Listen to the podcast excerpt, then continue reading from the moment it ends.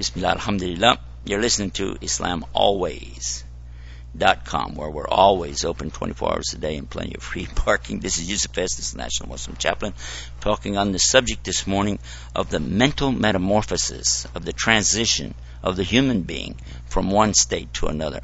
And we were using the analogy of the butterfly. I love butterflies. Do you like butterflies? When you're kids, do you ever chase the butterflies around? Did you? MashaAllah. Yeah. Huh? Yesterday morning, I know this is a shabab. He's chasing butterflies. MashaAllah. And a butterfly is interesting, but I, I want to ask, have you ever in the early spring of the year seen the leaves or the uh, grass or you know shrubbery around your house and there's little green worms they're everywhere furry looking little worms and they're wiggling around crawling around and they're a, they're a nuisance and the birds see them and they fly down and grab up these little worms and that became their breakfast or you can take some of them put them on a hook throw them in the water they become fish bait you know and the, that's how you catch some stomach for your stomach is to throw the. Sorry, I'm just trying to play some with the words. To catch some fish. So then Allah puts this worm through an amazing metamorphosis. And that is something to show a non believer, a person who doesn't believe in God at all. They want to believe in creation uh, as a joke. Where we believe in creation as being a vital part of our belief, they treat it like some kind of joke because they believe in evolution. Everything evolved out of something. There was a rock, it blew up. From this blowing up came out all this stuff, and then there was the earth, and it was blue green algae, and then something in the algae started eating the algae, and then something else started eating that, and then something else bigger came and ate that. Where did these things come from? Ah, it doesn't matter. And by the way, if that's how it all started, then the algae itself was cannibalistic.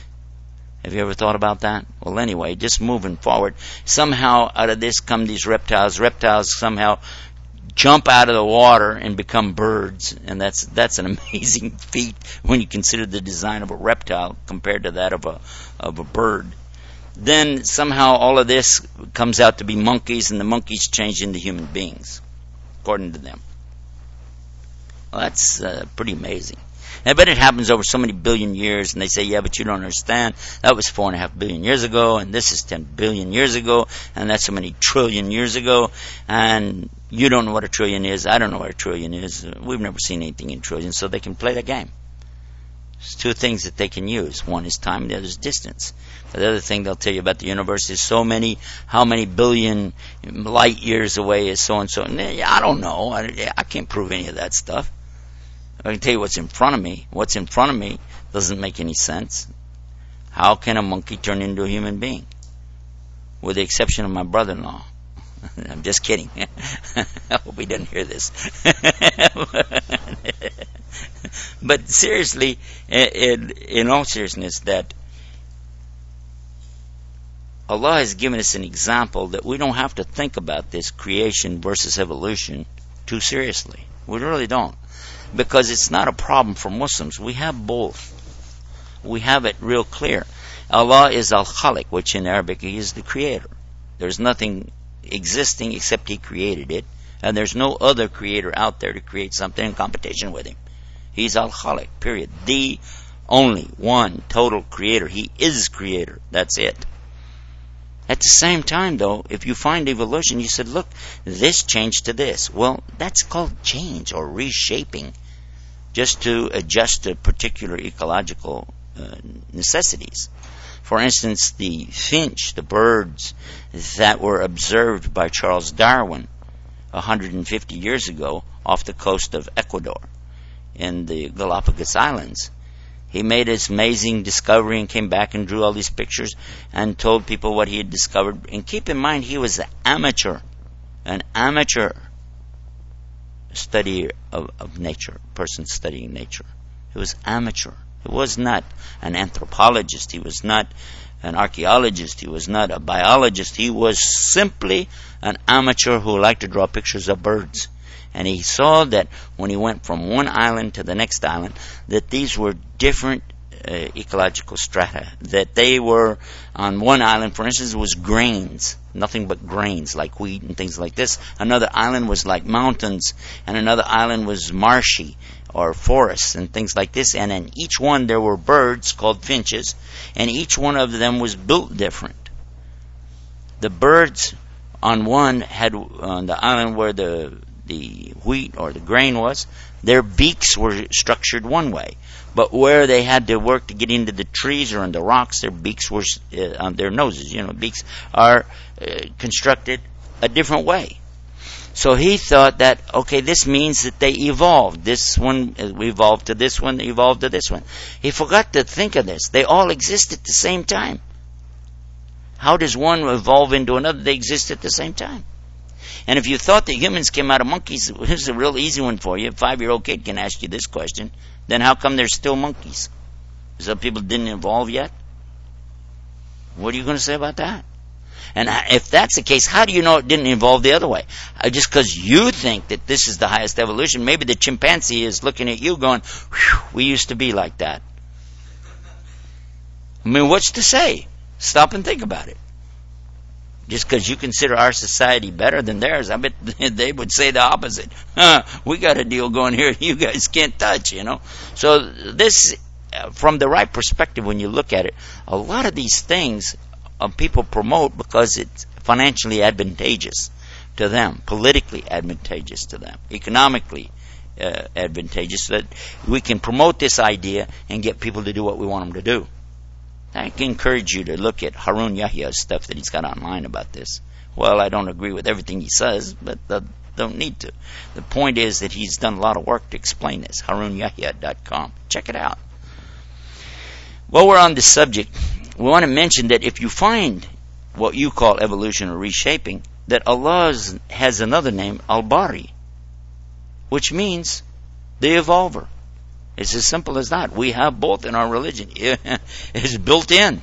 Al Khaliq, the creator, Al Bari, the evolver. So we don't have to make a decision. We have both. Move to the next subject and come back to what's really important. How about the evolution of the human being himself? And I'm not talking about uh, over many centuries. I'm talking about just in our own individual lives. We all started out like that worm that we were talking about, that little green worm.